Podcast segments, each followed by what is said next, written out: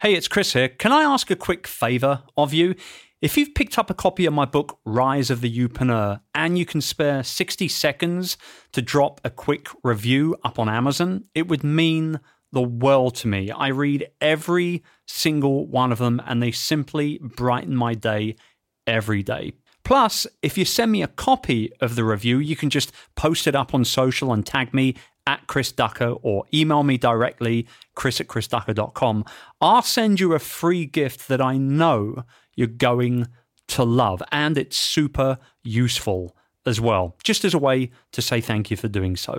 And if you've not got a copy of the book yet, what are you waiting for? Head over to youpreneur.com right now to grab your copy. Thanks for listening to this short message, and let's get started with this week's episode.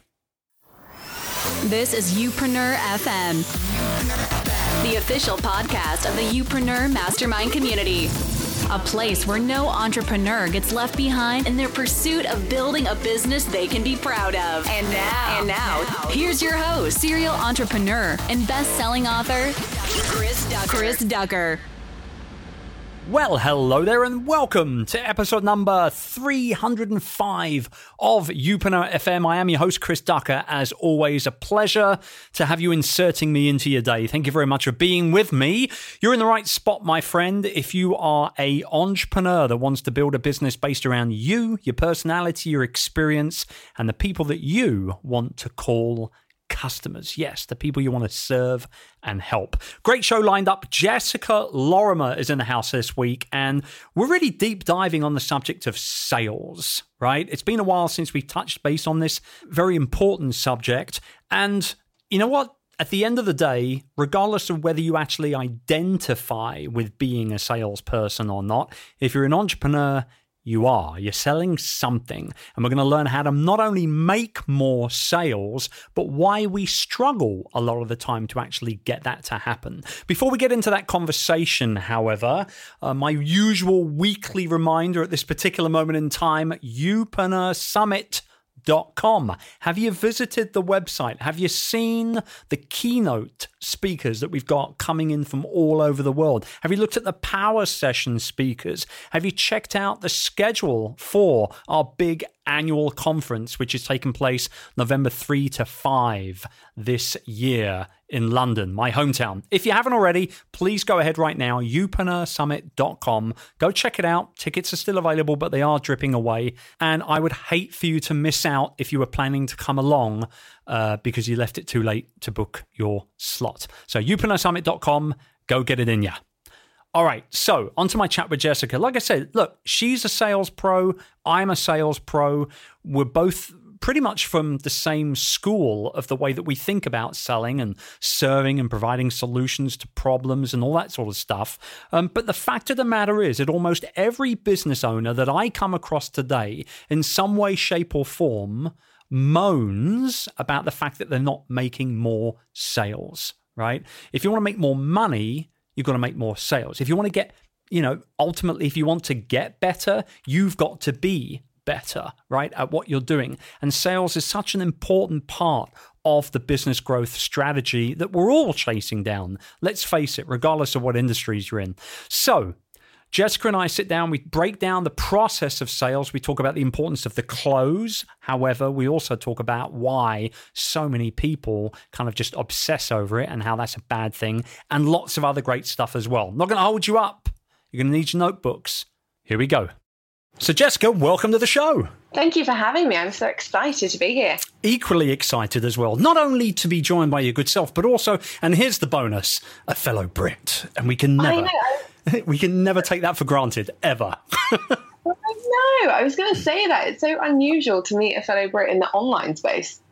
Well, I mean, I think we're, we're growing. I mean, if the listenership of this show has anything to do with with it. Definitely, the UK market for me has grown a lot in the last eighteen months to two years or so. Um, I think it's by no coincidence at all. It's because I'm getting more active back in the UK, obviously, and so I think that sort of just is a natural byproduct to that. But there's certainly, you know, podcasting particularly, certainly more and more people getting into the space, and it's great. It's good to see it, isn't it? hundred percent, and I think you know it's obviously down to you being more active in the UK market, but also those jazzy waistcoats that you've been bringing to Youpreneur. Yes. Yes. I think that's having something to do with it. I think, and I think jazzy. You can you can never go wrong with a jazzy waistcoat. Never. You can't. Or a jazzy tie. I feel very jealous that I don't have that many.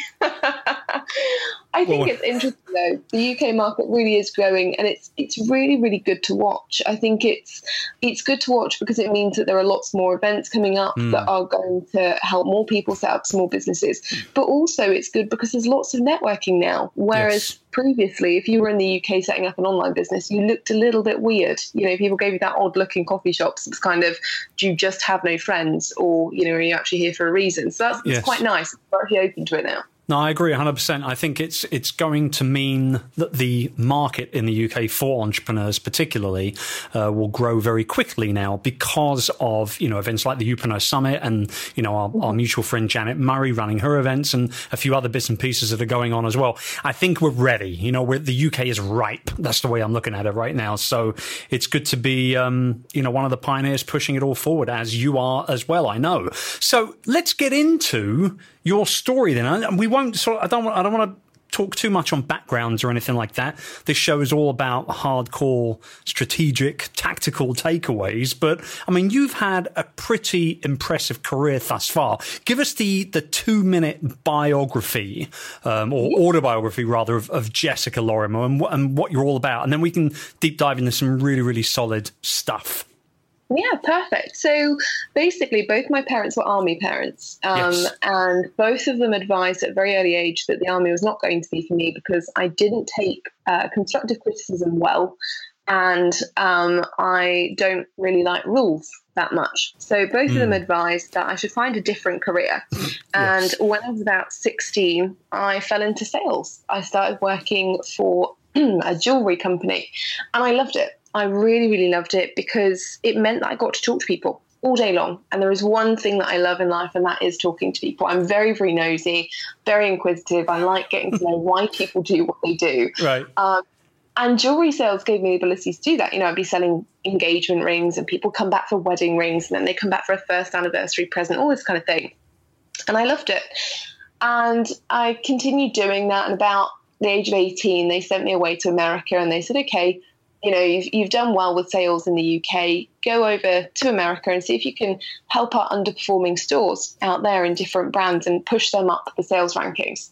So I went and I did that because, hey, I was 18. It was a free summer in America. There was no way I was going to say no. I'm You curious. know, Where, whereabouts did you go in the states? I went to New York. Okay. All right. So that would have been my first guess as well with that game. That would have definitely been my first guess. So, I mean, what was it like, 18 year old from England in New York, and not just like hanging out in New York, but working there? I mean, what, what was that experience like? I felt like Carrie Bradshaw. You know, I, I Were you walking went- down the street in slow motion everywhere you went with your friends? Exactly, exactly. Hoping that my life had a soundtrack to it. You know, it was one of those moments where it was amazing. You know, suddenly I was surrounded.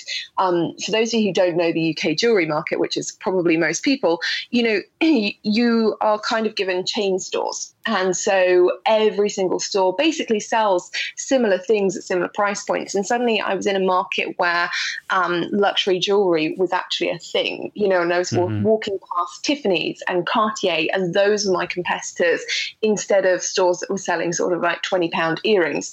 Um, so it was a huge, huge difference. And, you know, I was very, very fortunate in that the company I worked for were really supportive. And, you know, I went into New York, I turned around three different stores.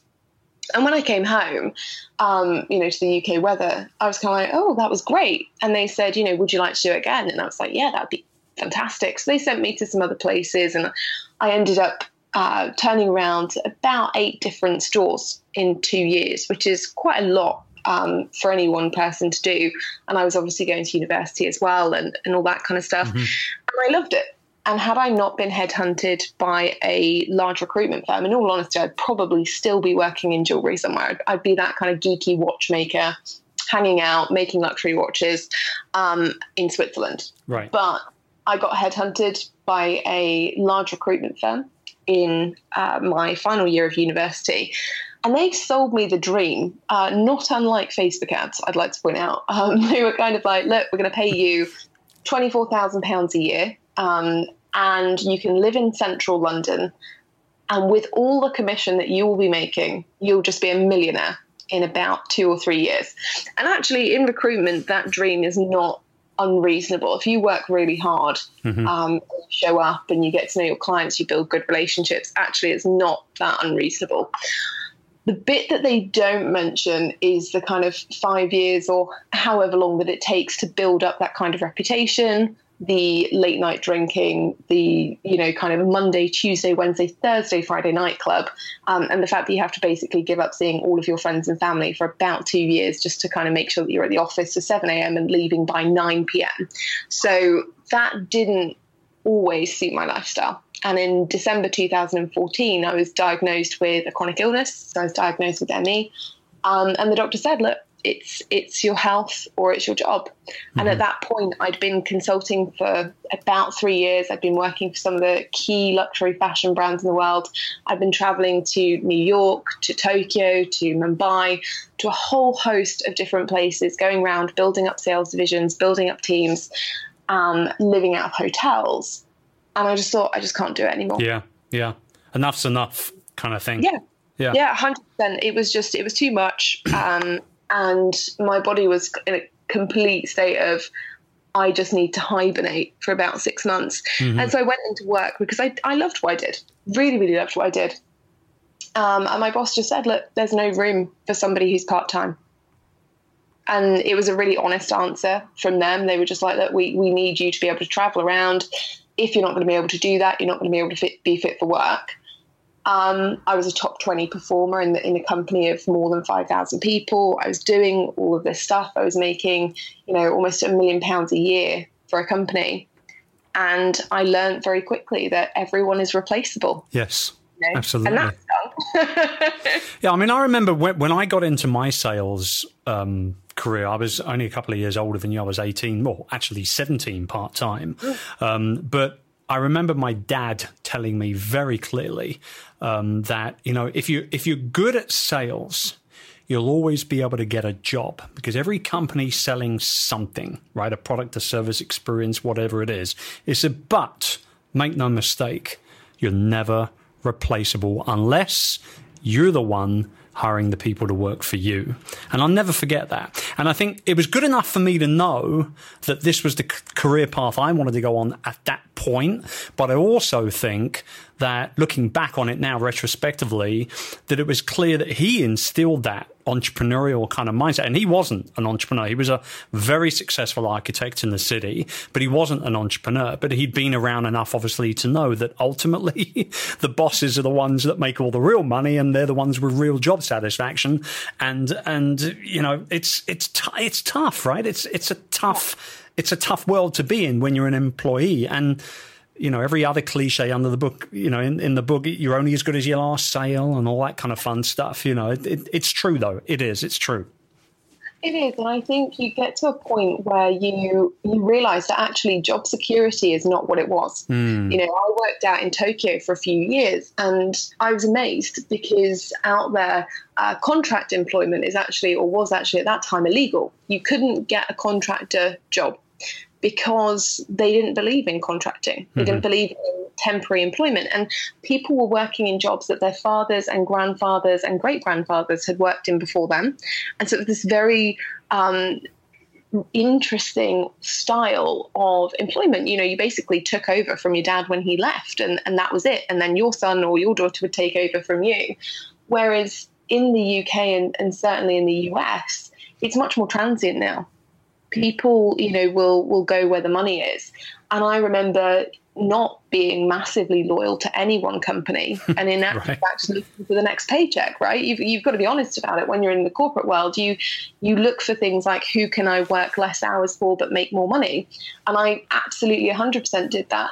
It wasn't until i set up a business that i realized just how much of a disservice I'd probably done myself and probably most of my employers um, while I was while I was working mm-hmm. because mm-hmm. you know I didn't have that faith in myself that I could make something work. Mm. Um, and certainly not that I could pay all of my bills, and certainly not that I could do it on the scale that I've been able to, you know, and, mm. and that for me was a really big shock because typically in the UK you are kind of told go go to university or you know go and get an education get a job. And, I think that's and- changing, though, don't you? Do, do you think that that mindset's changing? I mean, I, I certainly feel like that talking to particularly parents that I know in the UK now, not even in the UK, actually, US and, and everywhere else. I mean, it, I think university as a whole doesn't have as much pull um, as it did 10, 20, 50 years ago. You know what I mean? Like, I, I, think unless you want to be like a doctor or a lawyer or something and you've got to have that bloody diploma on the wall, then, you know, fair comment, go for it. But I think ultimately, if you, if you feel like you're going to have an entrepreneurial type of, um, lifestyle, I guess, and I, I don't know. I mean, look, my daughter's th- two thirds of the way through her degree right now. Hmm. And, you know, she consistently says to me, Dad, you know what? I hate to say this because you're paying for it, but I kind of learned more reading your book so far. And I'm like, well, that's epic. That's really good to know. that's something that should be on the syllabus. oh my gosh. And, and, and I mean, she's actually working for me now. She, ma- she manages a lot of my social media now part time. But when she's done, she wants to come work with me because she doesn't feel like she wants to go work for somebody else. She can learn more with me and hopefully be involved with, with, which is probably what's going to become a, a bit of a family business, hopefully. So yeah, it's strange, isn't it? It's very, very weird the way things develop. I think we've been through a triple dip recession. You know, a lot of the world has seen that jobs are not as secure anymore. Yeah. You know, so actually people are more willing. I know that when I started my business, one of the biggest things I remember my mum saying to me is, you know, you have to bet on you. She was like, nobody else is going to do it, so you have to. Yep. And that's something that I've kept with me through my whole business. And, you know, when people come to me now and they say, I'm thinking about leaving my job to start a business, it's the first piece of advice I give them. Yeah. Like, look, we're going to have to bet on you because nobody else is going to. So when it looks tough, you're going to have to be the one that stands there and says, yes, I can still do this. You know, and that I think is a big responsibility. Absolutely. Now, one of the things I love about you is that you have, and we should say actually, we should we should get this get get the elephant in the room out of the way here. And it's not a horrible scary elephant. It's a nice elephant. For you guys tuning in and listening to this i've asked jessica to come on because she will be gracing the stage at this year's Youpreneur summit. Um, very very excited to have you. And you were in the audience last year. You were actually an attendee last year.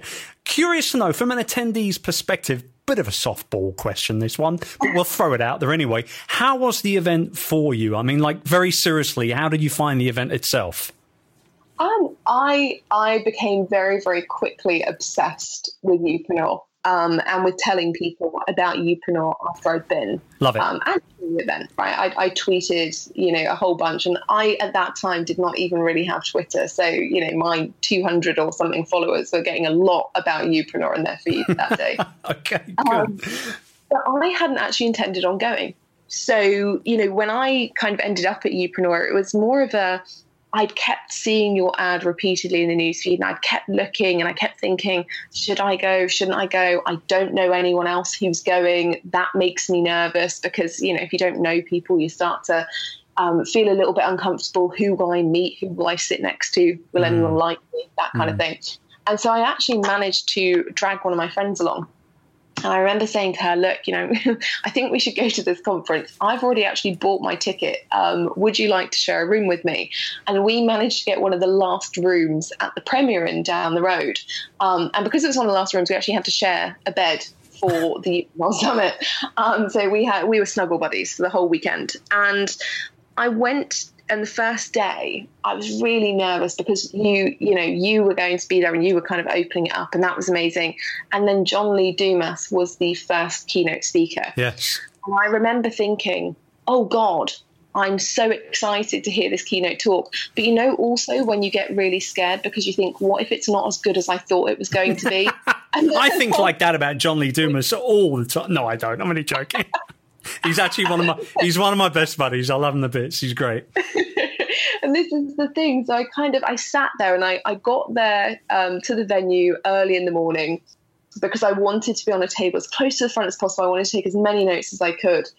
And so I got to my seat and there's all this energy and John Lee Dumas walked on and his keynote talk was so impressive and it was so in depth and he talked about his entire structure for how he'd built his podcast, how he built his revenue streams. And I just thought, oh my God, this is going to be absolutely fantastic. and it, it just was. Yeah. You know, I sat there for the whole weekend. I scribbled so many notes.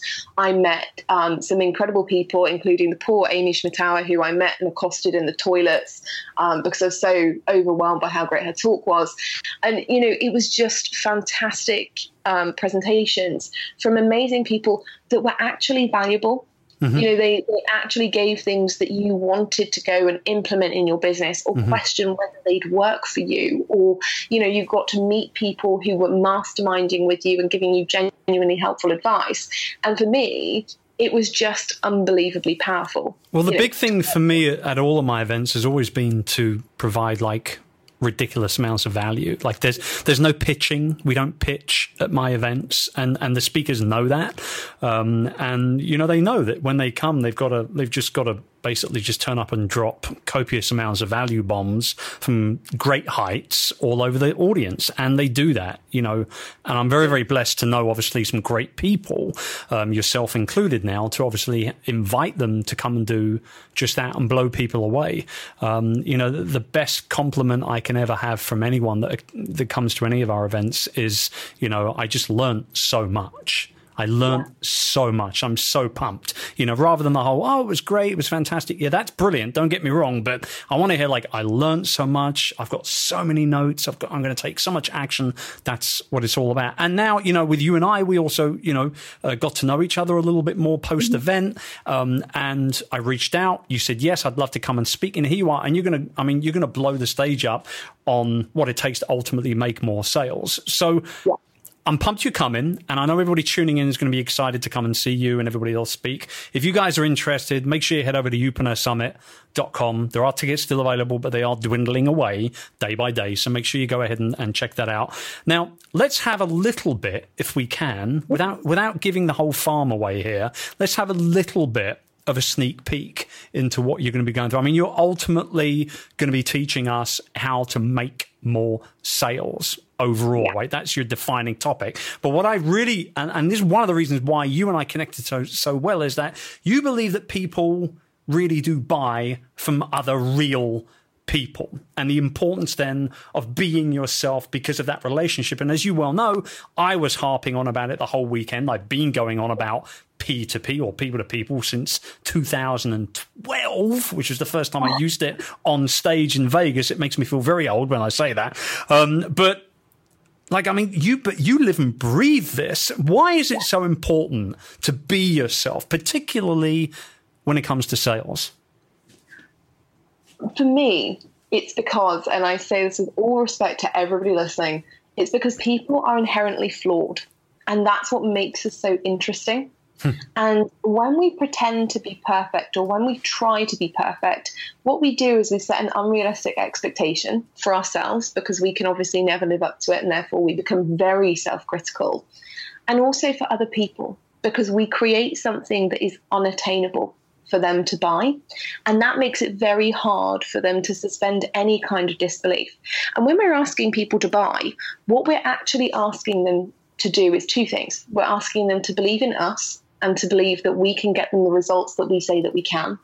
And we're also, more importantly, asking them to believe in themselves and believe that they can do the work to get the results that they want. Mm. And that's actually harder.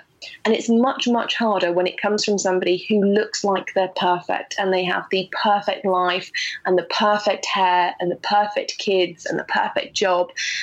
Because actually, that person doesn't feel perfect.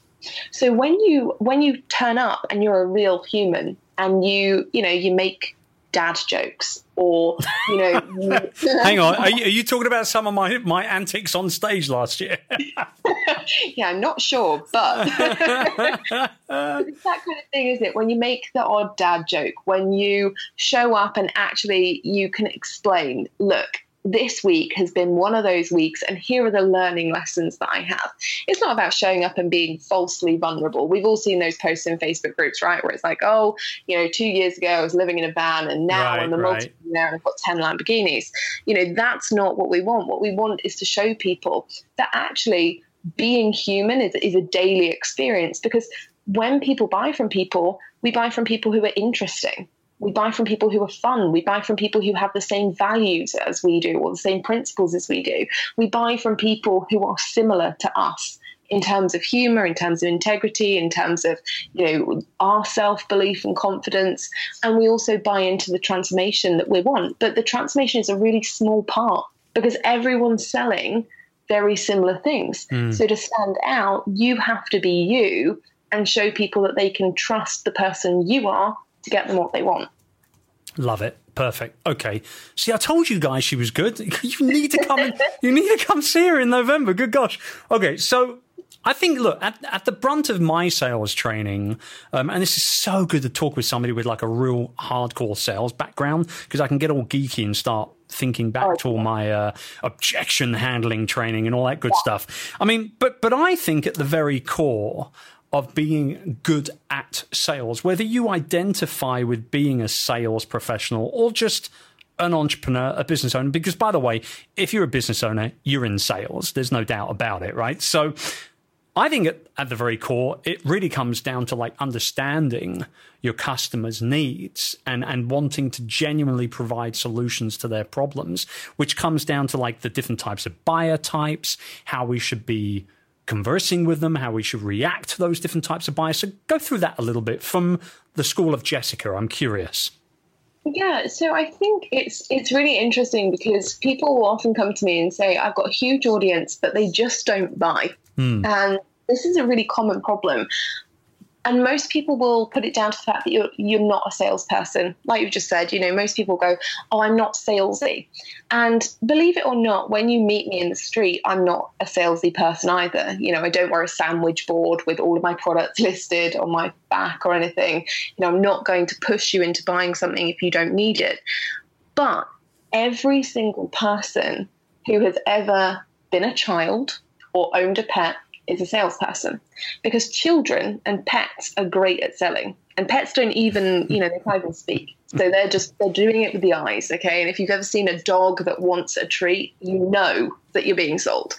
So when we when we look at ourselves as business owners and when we look at ourselves as people with audiences who aren't buying it can be really easy to go oh well that's because i'm not a salesperson. It's because i'm not good at it a lot of the time, though, it's because we've actually trained those people into not wanting to buy from us or not realizing that they can. And that's a really different prospect. So, what we have to do is look at have we trained our audiences to have something that I call baby bird syndrome, where you've shown up as the entrepreneur and you've kind of been the mama bird, right? All the mm-hmm. babies are in the nest, they're waiting for the worms. And every day you drop in with a value post, you drop in with a great live stream or an epic podcast episode, but you never push them out of the nest.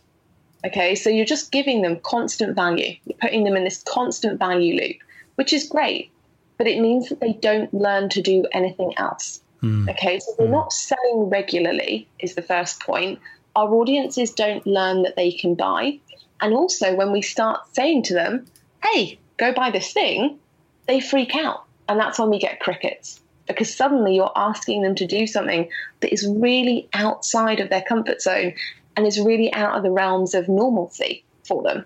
Does that make sense? Totally. Absolutely. Yeah. I love it. Okay. Keep going. Keep going. Um, this is great. Again, can we just can we just like pause for a minute?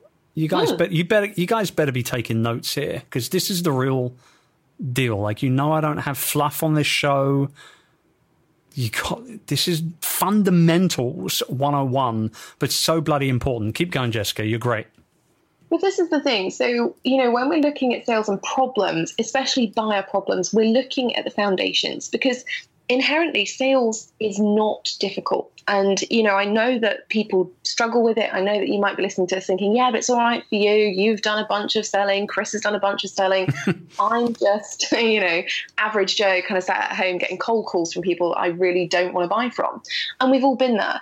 But the thing is if you've trained your audience to only want free content because that's safer for you eventually in you know in the realms of having a profitable business you're going to have to sell to them and some of them are going to take it really well and some of them you're going to get your crickets they're going to leave your communities and that is fine too mm-hmm. and the reason that's fine is because they never had any intention of purchasing okay if somebody leaves your community because you offered them a solution to their problem They didn't have any intention of buying. And that's okay. The second thing that we've got to look at when we're perhaps a nervous seller or somebody who's anticipating our audience isn't going to buy is is this problem really their bleeding neck problem? And am I providing a real solution? Okay, because so often what we see is that a lot of entrepreneurs create products or services based on them. So, based on the thing that they want to solve right now, which means that sometimes we're all guilty of not going out and doing the, the key market research we need to find out what our audience is actually struggling with right now. And if you're selling something that they don't need, they're not going to buy. It's not because they don't like you. It's not even because they don't like what you're selling. It's just because that's not their big problem right now. Mm. So if you want to know how to get a product that's instantly sellable, you need to be doing market research every single week and knowing exactly what your audience struggles with and when, because it will be cyclical. Okay, so you will find that this happens year after year around the same times and yes. with the same people.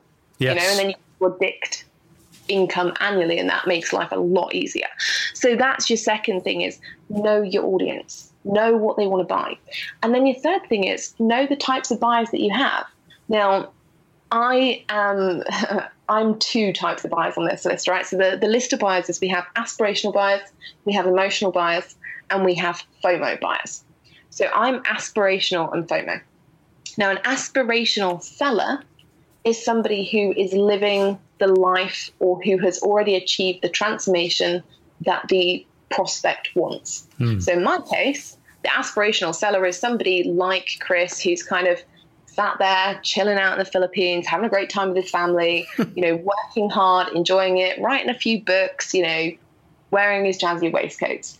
That's the kind of thing that I want to do. Maybe bar the waistcoat wearing. Maybe I'll I'll jazz that up with you know a, a tie or something. You can bedazzle it bedazzle exactly. the waistcoat.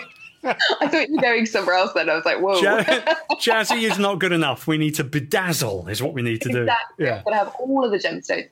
So I'm an aspirational buyer for some things. Um, when it came to setting up my online business, I was an aspirational buyer because all the Facebook ads were telling me that I could sit at home, I could have my laptop, I could write out a few things every day, and suddenly, you know, I'd be making my millions, drinking margaritas by the beach. Now, that's not entirely what happens. It's not exactly that quick, but the, the premise was there, and I absolutely 100% bought into that. So, if you're an aspirational buyer, you are somebody who looks at other people and says, Yes, I would like to be like them, or I would like to have what they have. And that's cool. It doesn't make you a bad person, it makes you a great person. It also makes you a really savvy buyer because you're somebody who buys with loyalty. You do your due diligence, you check people out because you want to see have they really done it or is it just something they say that they're doing? Okay, so it does make you a savvy buyer to be an aspirational buyer. And your audience, if they are aspirational buyers, you need to show up as an aspirational seller. Right? You can't mm. hide behind the old bushel of, oh, well, you know, maybe I'll talk about it, but it will be boastful or anything like that. You have to show up and show them what they would like to see. You know, show them the journey, show them what it looks like on the other side, show them what it looks like once the pain is gone. I love that, and I, I, I love that a lot because I'm always going on with my coaching clients about showing the journey, like really taking people on the journey because it's massive. They want to go on the journey with you. Yeah, of course. Because otherwise, what's the point? You become very 2D. And, and again, this is where people buy from people, right? If you're a 2D person and everything in your life is great or everything in your life is awful, there's no there's no kind of grey area. There's nowhere that people can link to you and say, yeah, sometimes I feel like that. Mm. And that makes it really difficult. You know, so we we have these aspirational buyers, and the majority of the online entrepreneur space, aspirational buyers Okay, so if you're ever getting stuck, just think how can I show up in a way that shows my audience how they can transform too? How can I show them that it's possible in my life? And you will find it a lot easier. The second type of buyer we have is probably my least favorite. Um, and it's it's not my least favorite because they're terrible, terrible purchases. It's my least favorite form of selling, and it's the emotional sell. Mm-hmm. Okay, so going back to earlier, it's generally used very, very badly. So when people are using it without integrity, it is the here's my source of trauma and here's me pimping my pain for profit off the back of it. Yep. So any major life event that happens to be particularly horrific, plus PS, if you don't want this to happen to you, go buy my thing. Yep. Um, and it to me it just is is very out of integrity, and I prefer the the kind of more, I guess, dull but actually straightforward side of emotional selling, which is teach your audience based on what you've learned. So yes, go through the trauma. Yes, absolutely. You know, be open and be honest about what you might have experienced, but share the learning lessons rather than the pain itself and sell from the learnings. So, for example, if you went through a really rough patch in your business where you didn't make any money for three months and actually you were living off pot noodles, you wouldn't be writing posts about, oh goodness, you know, my life's horrific. I've only been able to eat chicken and mushroom for a week and that's really terrible. Instead, you'd be writing posts about, okay, actually, I went through this really tough part in my business where I wasn't making money. The things I learned from it were that actually my expenses were too high. I was spending out way more than I was earning, or that actually I wasn't selling enough because my business wasn't generating enough profit. Perhaps I'd hired a team too early, and that meant that, you know, again, expenses were going up, jobs were getting done behind the scenes, but the core, you know, client generation wasn't happening. There are lots and lots of different things. And then off of the back, you can sell. You sell the learning outcomes. Okay, if you don't want this to happen to you, then you need to make sure that you have a P&L in your business. You need mm. to make sure you're tracking your expenses or your metrics. Do you see what I mean? So it's about looking for the learning outcomes and the overcoming of the obstacles rather than focusing directly on the traumatic event that's currently occurring. Yep. Agree, 100%. I, am not a fan of emotional selling. I never have been like you. I yeah. never will be. I, I much rather prefer the more, either the more strategic approach or, I mean, the aspirational is obviously what we're all about within the Youpreneur ecosystem. I mean, we're building businesses based around what we are and what we do and how we do it for the people we do it for. And therefore, obviously, as you very clearly pointed out, online, this is the number one kind of buyer persona. Um, I'm curious to know. I mean, like, I know a lot. I know a lot of people that who have courses who have sold well on launches. Right. This is always the other big thing. Is like, do you launch once, twice, three times a year? Four times a year, maybe once a quarter, whatever? Or do you keep the doors wide open at all times? I mean, how do we get to the point in our sales campaigns, whether they be on the phone or in person or via email or any other format, how do we get to the point of like never getting another no ever again. Like, I mean, like, you know, I mean, I'm not asking for too much here, Jess, right? I mean, I, I think, you know, like this is our thing and, the, and we love what we do and we've created this thing, whatever it might be. We want to get it into the hands of as many people as possible. What do we need to do when it comes to the actual sales process itself to make sure that our no's are absolutely minimized or completely exterminated? 100%. So you've got to actually have a process in place. Okay, so step one is about pre qualification. And this is something you can do whether it's discovery calls, whether it's uh, selling you know, through an email marketing campaign on your website, it doesn't matter. Mm. You've got to make sure that the right people are seeing it. And you've got to pre qualify and be make it easy for them to self identify am I the right person to be purchasing? So that's very, very easily done in a pre qualification questionnaire or even on a sales page, a simple, this is for you if insert criteria. Love that. This is not for you. Yes. If. Yes. And I've seen that. I've seen that getting more and more popular on sales pages. They've got kind of got two columns. This is perfect yeah. for you if you're in this boat. It's not what you need if you're on this one. And that, I mean, that in itself, if somebody continues after that point, right, you kind of know you've got them to a certain degree. Exactly. People love to be able to self identify. Anything you can do to make it easier is is going to be much much more helpful in terms of never getting a no. You know, the other thing that we have to do when we're looking at not getting no's is we have to do a discovery phase. Okay, so I call it market research, other people call it discovery. It's very, very legal if you start calling it a discovery phase hmm. um, because it's basically how much information can you find out about your audience? What do you need to know in order to help them make the decision. So, you know, doing your market research pre selling understanding what are the key words that your audiences use to describe themselves when they're in pain. What are the key transformations that they're actually looking for? What are the things that stand out for them as being their potential obstacles? And these, again, they're things that you can use on discovery calls, they're things that you can find out on discovery calls, or they're things that you can write down on sales pages. Hey, if you feel like this, then don't worry, this is for you, and this is how we're going to make it better. Yeah, so it's right. about making sure you've got all of the information. Then we need to look at objections. I love objections. Um, for me, a no is never a no. It's a not right now. You know, maybe the offer wasn't right, maybe the price wasn't right, maybe the timing wasn't right. But if you handle the objection in the right way, mm-hmm. it's a this is a no right now, not a this is a no forever because you're a terrible person and just tried to sledgehammer my objection home. You know, so when you're thinking about handling objections, objections are easier to handle on the phone, obviously, because you can manage that person's expectations. You can find out whether what they have is a real objection or something that is just going on in their head that perhaps needs more clarification or reassurance.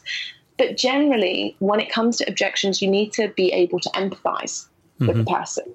Okay, I hear you. Your objection is valid because whatever they're feeling is valid. Doesn't matter whether you think it's rational or not, it's still valid. The second thing you need to do is find out whether it's a real objection.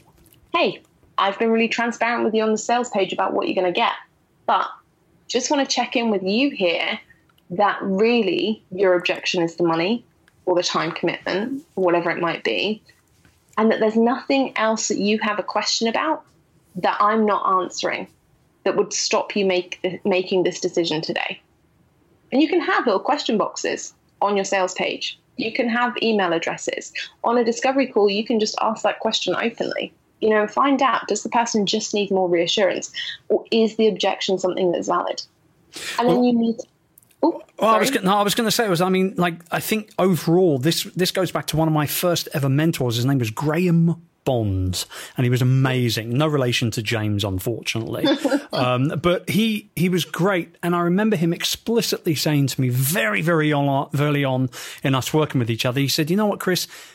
Objections are your friends." They help yes. you get to the conclusion of the sales process, i.e., the close, in a good, solid way. When you when you overcome several objections, um, their close will be so much stronger. And he was 100% right. And I think people have got the wrong, like you, I believe people have got the wrong mentality when it comes to objections. You should embrace them. You should yeah. welcome them. You know what I mean? Absolutely. You know, the thing is with objections, and again, this is where people buy from people, right? How many times have you sat there and thought, I want to buy that, but there's always a but, mm. you know, and it just sometimes we just need somebody else to help us work through the process. An objection is not something that should be taken personally. It's just something that your mind naturally goes towards because your mind ultimately is just trying to keep you safe. So it, it's normal that people would think, mm, perhaps not, but this, if that. You know that those are normal thought processes. You know to overcome them, you've got to be reassuring. You've got to empathize with the person's problem, and then you've got to have a solid follow up sequence. You've got to know what do you want from this? If this person has an objection that's super simple, like I need to talk to my spouse, or actually I need to find the funds, or whatever, you know, it's okay to put a follow up process in place that says, okay, cool. So can we catch up on Tuesday at this time? And then we'll have a 15 minute decision making call, and you're just going to let me know where you are and how we're going to move forward, whether it's a yes or a no and you give the person that position of power and let them own the fact and take responsibility for making the decision themselves at a clear time and day. Mm. You know, hmm. you give them the space to do that. Or you aim for a yes or a no on the call. And, you know, personally, I'm a big fan of people don't walk away from my calls as maybes. They're either a yes or a no. 100%. Either way is fine, right? Either way it's fine. There's no judgment. But if you walk away and you're a maybe, I didn't do my job. Mm. Because either you want to work with me or you don't. And that's, you know, that that is what it is. So when you're overcoming these objections, once you've empathized with somebody, once you've found out whether it's a real objection, that's when you need to help them make the decision. And that's what you do when you're overcoming the objection. It's not about you providing a ton of things to try and, and make them or try and convince them to do something. It's about saying to that person, okay, I hear all of these things. I completely understand. We've talked about potential solutions. Are you ready to make a decision on how you want to move forward? And it's about them. Mm. You know, it's about whether they want to make the decision or not. It's not about you. It's not personal. And once you start detaching from that, actually the objection becomes much easier to see from their perspective. And you're handling it as a real human rather than somebody that just wants the cash in the bank. Yes, agreed. Oh, such good stuff. Uh, if you guys are not convinced why you need to come to London in November, I don't know. To give us uh, some passing words of wisdom here as we wrap up, Jess, I mean, I think I think honestly, people put way way too much emphasis on quote unquote the close when it comes yeah. to selling. I don't know whether you agree with me or not on that. Um, but I think people just, I mean, you know, all these books, you know, 26 closing techniques that really work and all this sort of other books that are out there on the market. I mean, I'm just big, a big believer that if you do everything in the sales process up to that point in the right way for the right reasons, then the close itself ultimately happens by itself. But I'm curious to know what you think about when it comes to actually closing the sale. What's your kind of mindset? Yeah, I would agree with you. You know, the at the end of the day, the conversation or the sales page is the very last point of contact that somebody has with you before they give you their money or before they don't. So actually, it's the bit that matters least in my opinion. If you go through a sales process, if you pre qualify people correctly, if you show up as yourself, um, as somebody who is authentic, who has integrity, who they can trust to get them results, and you demonstrate that consistently with value, with selling regularly, with holding the space for people to make sure that they believe in you and that they believe in themselves, actually, those sales calls, those sales pages are just formalities. You know, they're, they're mm. just the way that people get to show up and say, yeah, actually, you're you're who you are in real life as you are online, and that's that's good for me. Thanks very much. And that's it. That's as simple as it gets. I love it. Perfect. Great great, great, great advice for anyone really wanted to sort of double down on their efforts from a sales perspective. Um, Jess, thanks for coming on and sharing some wisdom. I cannot wait to be with you in London uh, later on in, in November, but it's it's going to be a great weekend. But I mean, you know, regardless of all of that, clearly you're a pro at what you do, um, and I just yeah, I think it's going to be a fantastic way to, for me to be able to highlight you and your expertise even more to the community. So thanks again. No, thank you. I'm so excited to see everybody in London. So if you are coming to Youpreneur, which I'm hoping all of you are, please make sure you come up and uh, give me a hug or a, a, small pat on the back. I'm, I'm pretty small. I've got bright red hair, so you won't be able to miss me. And I will happily tell you all about John Lee Dumas's keynote from last year um, and point you in the right direction for some amazing, amazing bits uh, that I learned last year from Chris's book and all that kind of stuff too. Love it. Awesome. And obviously, if the shortness and the red hair doesn't work, you'll be wearing a bedazzled waistcoat, won't you? So, I mean, oh, yeah, that's the other way to spot you. All right, guys. if you wanted to, if you want to spend a little bit more time with Jessica, getting to know her before you meet her in November, you can do by visiting jessicalorimer.com. Show notes, links, and everything over at youpreneur.com forward slash 305. I will be back at you again, as always, this time next week. Until then, take good care. Bye for now. So I've got a quick question for you. What are you doing November 3rd through to the 5th later this year? Nothing? Good, because we'd love to host you at the annual Youpreneur Summit Conference taking place in London over that very weekend. You're going to get the chance to learn from the best expert speakers in the world, network with them up close, meet and get to know hundreds of other Youpreneurs, as well as devise a plan of attack to grow your business faster than ever before, all over the course of just one weekend. For more info and to secure your place, just visit youpreneur.summit.com and tickets are limited. So don't hang around, do it today. That's youpreneur.summit.com. I'll see you there.